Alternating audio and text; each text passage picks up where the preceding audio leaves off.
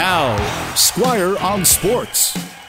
I'm Jody Vance in for Squire Barnes this week. Now, before I get to today's topic, allow me to weigh in on the jean jackets.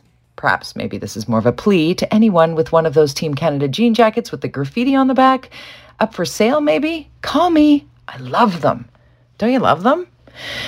Anyways, it's so fun to fly the colors of a team you're proud to support. Case in point, count me in on going hyper local moving forward. Anyone who knows me knows I'm a big BC Lions fan. My dad was honored with an Orange Helmet Award as a builder.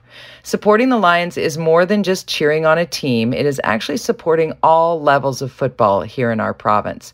So let's all take a hot minute to find a way to roar for the BC Lions in 2021, maybe even for the very first time.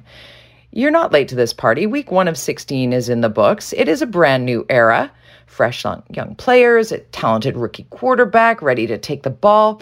Canadians already know that this is the world's best brand of football. And from the dedication, sometimes at a big discount from players on the field, to the community builders in the front office. Let's be early to the bandwagon of the BC Lions, shall we? Because now is the time for the ultimate shop local for sports fans here. I'm worried about the future of our beloved BC Lions if we don't look up from our phones and put our hands in the air to do the wave. No, this is not a paid spot to promote a team that you can now hear on AM 730. This is just Jody being excited to point out that you can get caught up in the fun that is the CFL.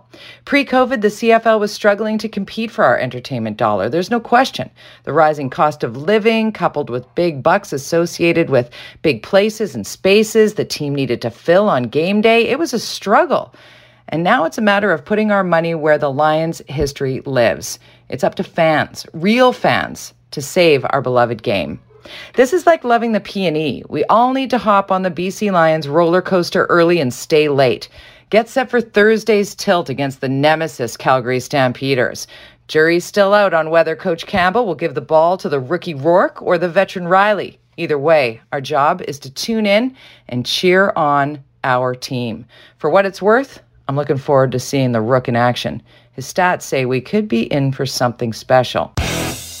Squire on Sports on 980 CKNW.